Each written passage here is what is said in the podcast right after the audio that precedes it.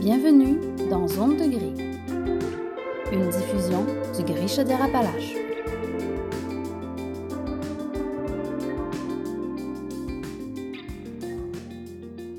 Bonjour et euh, bienvenue à ce troisième podcast. Aujourd'hui, on a la chance de recevoir Marc Anciel, qui est euh, chargé de projet au Miels euh, Québec, mais aussi animateur de Kaléidoscope, qui est une mission en fait à CKIA sur l'identité queer. J'ai eu la chance en fait de rencontrer Marc Anciel parce qu'il était venu il y a environ un an animer en fait une conférence sur l'inclusivité dans nos pratiques des personnes LGBTQ+. Euh, on a aussi Luc qui est avec nous. Bonjour Noémie, bonjour Marc-Anciel. Ça fait vraiment plaisir de discuter avec vous aujourd'hui. Bienvenue. Donc, euh, ben, euh, allons-y. En fait, jetons-nous dans la gueule du loup. Donc, bienvenue, Marc-Anciel. Merci beaucoup de l'invitation. Je suis super content de me joindre à ce nouveau projet, le temps d'un épisode. Ah, c'est merveilleux.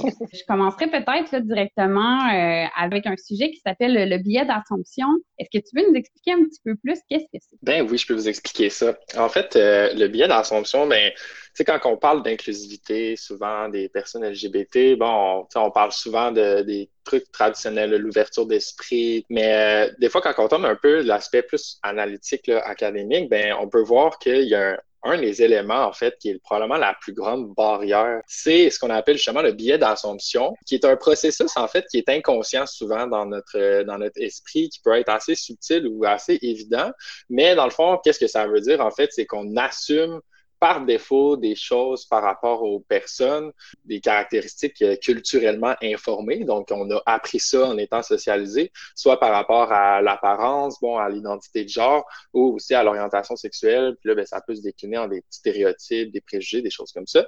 Puis souvent, justement, pour diviser entre les deux, euh, les deux segments, ben, ça se caractérise parce qu'on a, par ce qu'on appelle l'hétérosexisme, qui part de l'hétéronormativité, donc le principe que l'hétérosexualité, c'est comme la norme, c'est comme le par défaut. Puis de l'autre côté aussi, le cis-sexisme qui sort de la cis-normativité. Donc, euh, par défaut, on devrait être cisgenre et on devrait se présenter de, de cette manière-là. Donc, au quotidien, c'est vraiment euh, des messages inconscients, des informations inconscientes qu'on on, absorbe et qu'on perçoit des gens qui font en sorte que souvent on se trompe par rapport aux personnes puis on assume des choses. Mm-hmm. Tu as parlé de cisgenre, donc pour les gens qui sont moins familiers avec le langage, cisgenre, en fait, c'est le fait de correspondre avec le sexe qui nous a été assigné à la naissance. Exactement. Fait que c'est vraiment autant au niveau de l'identité de genre que de l'identité sexuelle. Puis souvent aussi, quand que on, on, se met à nommer, on identifie un peu ces processus-là. Il y a deux réactions qu'on rencontre beaucoup, qui sont des réactions souvent normales de l'humain. C'est soit qu'on va tomber sur la défensive, parce que c'est comme si on, on re-questionnait un peu la manière dont on voit le monde, puis un peu les lunettes avec lesquelles on est. Ou sinon, ben, on va transférer un peu la faute à autre chose. Donc, on va dire, ben, dans cette émission-là, il dit ça, fait que c'est correct, ma réflexion est valide. Donc, c'est un peu le piège souvent qu'on peut rencontrer quand on, on parle aussi de ça dépendamment de ce que les gens s'attendent de nous, puis de leur réaction. C'est bien ça que tu dis. Euh, un peu, tu sais, souvent on parle de, des micro-agressions que, que, les gens vont vivre au quotidien. Sûrement que Noémie ou Luc, vous en avez des exemples de micro-agressions, justement. Ben oui, dans le fond, juste euh, aussi simplement là, que quand je travaillais dans le service à la clientèle, euh, quand les gens euh, commençaient tout de suite en disant bonjour madame, puis que finalement, après un moment, euh, à me regarder comme il faut, soudainement, il était plus trop trop certain, puis là, on voyait un malaise s'installer. là. C'était une micro-agression dans le sens que, tu sais, on me demandait comme ça ouvertement, en plein milieu de mon travail, si j'étais un gars ou une fille. Je me suis déjà fait dire par un monsieur une fois, en tout cas, il a été euh, très euh, à l'aise de me demander. Puis euh, quand je lui ai dit que j'étais un garçon, il y a comme eu une gêne qui s'est installée. Puis il a dit ben, en tout cas, dans, tous les cas, tu fais un très bon service, merci. Eh, mais ça, c'est intéressant parce que, tu sais, pour donner un exemple, pour montrer comment c'est culturellement informé, tout ça, tu sais, le monsieur, madame qu'on emploie dans la vie de tous les jours, pour nous, c'est comme une marque de politesse qu'on apprend dans notre culture, tout ça, mais au final, genre, c'en est une, une barrière d'inclusion vraiment comme courante parce mm-hmm. que on, on est tout le temps contraint à adresser une personne avec une marque de respect qui est basée sur le genre binaire. Puis ça, on apprend ça, puis on, pense que c'est normal, puis on sent quasiment mal de ne pas le faire euh, à des moments. Mais ça, c'en est un exemple typique de, ce que j'essaie d'exposer euh, en ce moment. Oui, puis le monsieur, madame, c'est tellement présent. moi, j'essaie d'éviter tout ça, en fait, dans mon langage et dans mes communications. Mais des fois, tu reçois un courriel d'une personne externe, puis là, mettons, euh, tu veux dire bonjour, Monsieur euh, Tremblay, mais tu sais, juste de dire bonjour Tremblay, ça serait un peu bizarre, tu sais. Donc, ça devient justement, c'est comme, bon, qu'est-ce que je priorise? Est-ce que je priorise la politesse et ce que je projette comme organisme et comme euh, intervenant de cet organisme-là ou si j'y vais vraiment plus vers l'inclusivité? Donc, des fois, ça devient aussi un certain, une certaine forme de dilemme entre la politesse et le désir d'inclusivité. Oui, c'est là aussi qu'on voit que, justement, quand on parle de, d'inclusivité et tout, c'est pas, c'est pas juste une question d'attitude c'est vraiment une question de société puis de culture au sens large, puis de, de remettre en question ça. Souvent, on tombe dans une espèce d'inconnu. Tu sais, c'est comme quand on veut euh, toute l'alphabétisation ou l'alphabet inclusif, ben pas l'alphabet, mais la grammaire inclusive ou l'orthographe inclusif et tout ça. Ça nous, euh, c'est tellement des repères qui sont ancrés solidement en nous que c'est là que je dis que ça crée souvent des réactions défensives ou des choses comme ça. Fait que, mais tu sais, je pense qu'on comprend un peu l'idée, euh, l'idée au sens large. Je voulais aussi parler, tu sais, de, à l'intérieur de la communauté LGBTQ+, il y a des billets d'assomption qui, qui, arrivent souvent. J'ai vu une conférence il n'y a pas longtemps sur la bisexualité, justement, puis les, les personnes reflétaient beaucoup ça, que même à l'intérieur la, des communautés, tu sais, on, assume tout le temps que les personnes sont soit gays, lesbiennes, queer, tout ça, mais on, on fait abstraction du fait que peut-être qu'il y a des personnes aussi qui sont bisexuelles, puis souvent ça crée comme de l'effacement à l'intérieur de nos communautés. Euh, fait que ça, c'en a un autre exemple euh, également. Mm-hmm. tout à fait. Sinon, bon, on a quand même parlé un peu, mais toute cette euh, non-inclusivité-là doit avoir un impact quand même assez euh, marqué aussi dans le quotidien des personnes qui sont en questionnement ou qui s'identifient comme LGBTQ+. Ouais, clairement, parce que comme tu sais, je l'ai dit depuis tantôt parce que c'est important cet aspect-là, mais tu sais, on vit puis on grandit dans une culture qui nous informe de des choses puis qui nous désinforme de d'autres choses. Fait que déjà, on, on, a des modèles, soit par rapport au genre, soit par rapport à l'orientation sexuelle qu'on nous impose comme étant la norme. Puis en plus de ça, ben on est tout le temps en train de se battre à contre-courant pour s'affirmer tel que l'on est, puis pour revendiquer ses identités. Ça, au quotidien, ça crée du stress, de l'anxiété, des difficultés de santé mentale, ça crée de l'instabilité à tous les niveaux, ça crée plein de petites violences, de petites micro-violences qui s'imbriquent ensemble comme un jeu de Tetris. Là, ben, ça crée de la grosse souffrance au, au final. Pour donner un exemple, moi, je suis une personne qui s'identifie comme étant non-binaire, mais euh, dans mon expérience personnelle, la question de, des pronoms, c'est quelque chose qui me préoccupe, mais c'est pas quelque chose dont je suis hyper sensible dans le sens que ça me crée, euh, ça me trigger euh, physiquement ou euh, psychologiquement ou j'ai envie de la détresse profonde comme certaines personnes peuvent vivre. À différents niveaux, ça va nous affecter aussi selon qui on est, selon nos outils. Puis souvent, ben, les personnes qui sont les plus vulnérables puis les plus isolées, ben, c'est elles qui en souffrent le plus parce que justement, ils n'ont pas de, de réseau autour pour supporter puis valider leur identité. Quand tu parles là, de euh, justement de, se sentir inclus, là, euh, même dans la communauté LGBTQ, mais même moi, en tant que personne trans, des fois, euh, je me questionne à savoir à quel point que je suis inclus dans, la communauté des hommes gays, principalement parce que je suis une personne trans, puis que je m'identifie non-binaire. Donc, ça, ça peut créer de l'anxiété. Tu sais, je, ne connais pas personnellement des, des personnes qui se sont faites exclure, mais j'en ai entendu beaucoup parler. Oui, exactement. Mais quand on fait des critiques par rapport au modèle normatif, puis par rapport à certaines choses qu'on dirait qui sont hiérarchisées par rapport à d'autres, on a le même problème actuellement dans, moi j'aime ça dire les communautés parce que je pense qu'il y a une diversité justement de communautés, puis c'est pas un seul bloc homogène. Même à l'intérieur de nos communautés, on voit qu'il y a des hiérarchisations qui se font, puis il y a, il y a ces conflits-là, fait que c'est une conversation que tout le monde doit avoir en fait, puis il y a des stratégies aussi très pratico-pratiques en fait pour arriver à justement questionner ces mécanismes-là, puis questionner un peu la culture qui nous informe de tout ça. Comment on peut faire, en fait, dans nos pratiques au quotidien pour être un peu plus inclusif, puis justement permettre à ces personnes-là de, se sentir euh, euh, plus à leur place, en fait, en société? Il y a ce qu'on appelle euh, la, pratique de la réflexivité, en fait, qui, tu sais, ça a l'air un gros mot de même, mais au final, c'est juste de faire l'exercice conscient, puis continue au jour le jour dans notre vie, de comprendre qui on est, nous, en, tant qu'individu, puis d'où on vient. C'est quoi notre identité à nous, puis de comprendre un peu la base de, des pouvoirs, puis des privilèges, puis des zones de pression que ça peut toucher. Pas besoin d'être très poussé, juste avoir une compréhension de ça. Mais ça va nous permettre de comprendre en fait ce qui influence notre manière de penser, puis notre manière de percevoir notre environnement, puis les gens autour de nous. Puis ça va nous permettre justement de, de commencer à désapprendre un peu les, processus de pensée qu'on parle depuis tantôt, qui nous amènent à assumer des choses sur les gens en termes plus pratiques, mettons dans le langage courant qu'on utilise, comme on l'a dit tantôt, on a beaucoup de, vocabulaire puis de codes sociaux qui sont genrés, donc qui sont basés sur le monsieur, madame, homme, femme et tout ça. Puis ça, c'est vrai quand on parle de nos corps, c'est vrai quand on parle de nos comportements, c'est vrai quand on parle de nos relations sociales. Y en a vraiment beaucoup pour la langue française spécifiquement.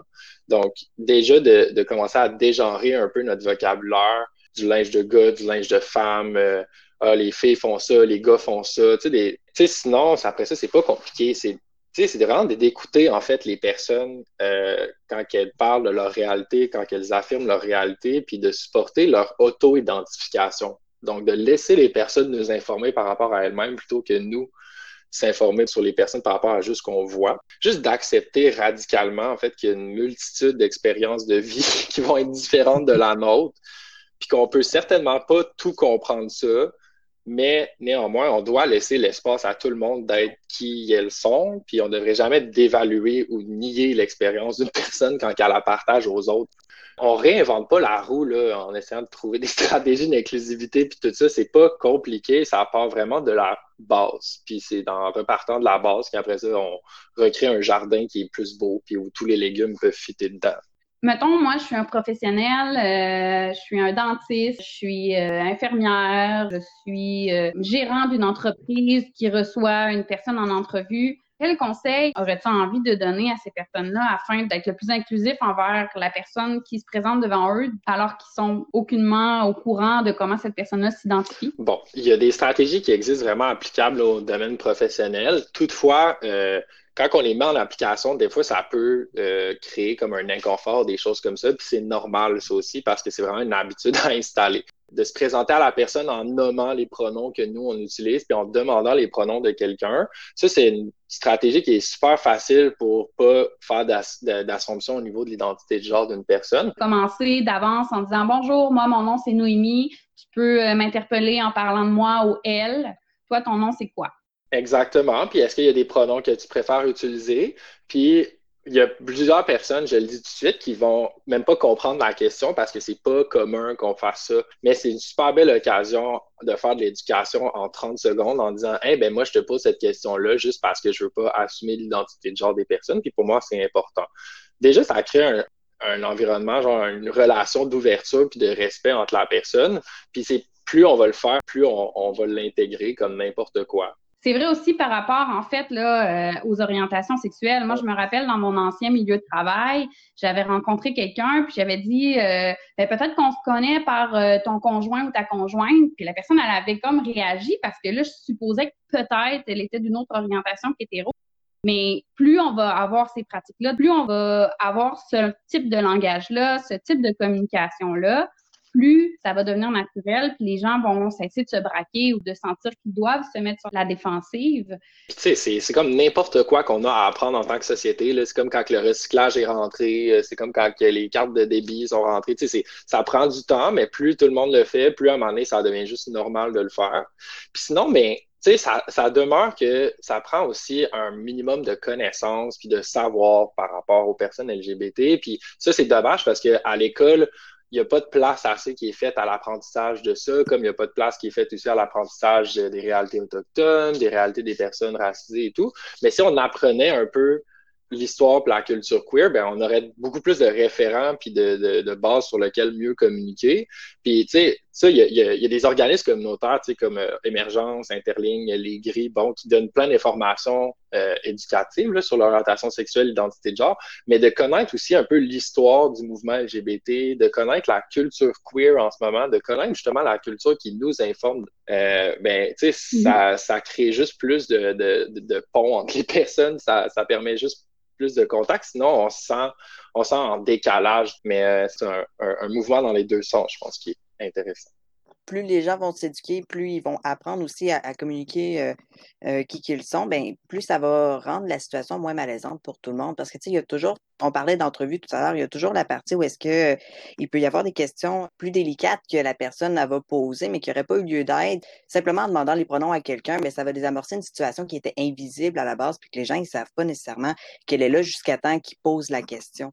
Ouais, ouais, clairement. Puis, tu sais, mettons, tu là, on parle plus, mettons, de personnes trans qui sont dans l'entrevue. Tu sais, arrives déjà en entrevue avec l'idée en tête que tu risques de te faire mégenrer, que tu, ça risque d'être difficile, que ça se peut que tu pas. Tu sais, il y a tellement des stress comme au quotidien, puis ça, c'est ça s'apparente même au stress post-traumatique. Les personnes queer et trans ont vie au quotidien avec cette pensée-là en arrière-tête qu'on va, qu'on va se faire discréditer ou d'évaluer, des trucs de même.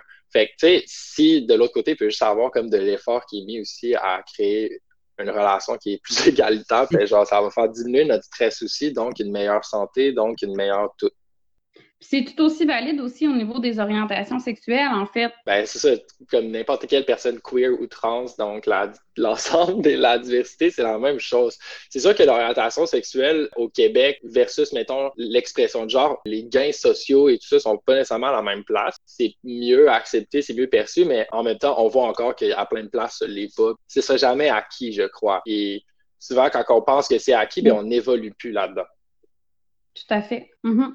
Dans un précédent podcast, on parlait entre autres des modèles et tout ça. Ben, on, en a de plus en plus, mais on en cherche encore. Il y a encore des gens aujourd'hui qui vont hésiter à faire leur dévoilement de façon publique parce qu'ils veulent pas être étiquetés comme euh, artistes ou encore que leur orientation sexuelle vienne euh, influencer la perception. Là. Par exemple, s'ils font en musique puis qu'ils font du rock, ben tu sais, des fois ils vont peut-être euh, se garder une certaine réserve pour pas que ça ça puisse influencer la perception de leur art là, par par le public. Clairement, puis encore une fois, je reviendrai toujours à ça. C'est aussi une norme qui est culturelle parce que si on voit, mettons, aux États-Unis, je sais qu'il y a plus de population, mais il y a énormément plus d'affirmation des identités sexuelles et de genre dans l'industrie culturelle et musicale, dans le sens que des artistes ouvertement queer et trans, il y en a à plus finir. Puis je pense que les identités sont un peu plus politisées dans cette culture-là, versus nous, on dirait qu'au Québec, on a, on a comme peur, on est comme pas confortable. Justement, on se dit, ben, tu sais, je veux pas comme que les gens y aient une idée, puis ils assument des choses par rapport à moi là-dessus. Fait que je, je le mettrai pas de l'avant, c'est pas si important. Mais en tout cas, ça, c'est vraiment une opinion personnelle, mais moi, je vais toujours trouver ça important. Tant qu'il y a des personnes qui vont être discriminées, qui vont être opprimées, tu sais, moi, le concept de fierté, c'est là que je, je le vois. Tu sais, il faut être fier de notre identité puis de la revendiquer comme on peut parce que c'est comme ça qu'on est visible, c'est comme ça qu'on rétablit un équilibre. Euh, veux, veux pas le, fait d'en parler, euh, parce qu'il y a beaucoup de gens qui vont dire, ben là, on n'a plus besoin d'en parler, euh, tout le monde est au courant aujourd'hui, mais au contraire, non, il y en a encore de la discrimination. Des fois, elle est juste indirecte ou extrêmement subtile.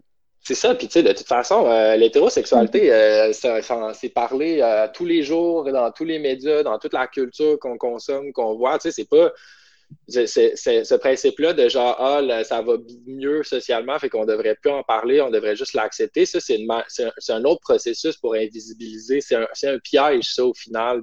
Mm-hmm. On a parlé beaucoup au courant du podcast là, euh, de, la transidentité et tout.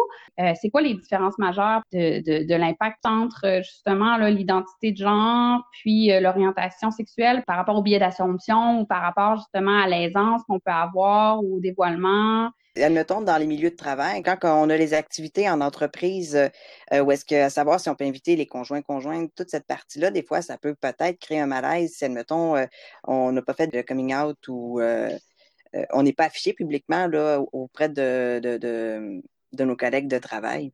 Mm-hmm. Souvent aussi, ben, tu sais, souvent, on pense euh, dans encore des termes très carrés, très binaires, euh, hétéro, gay, lesbienne, euh, bisexuel, tout ça.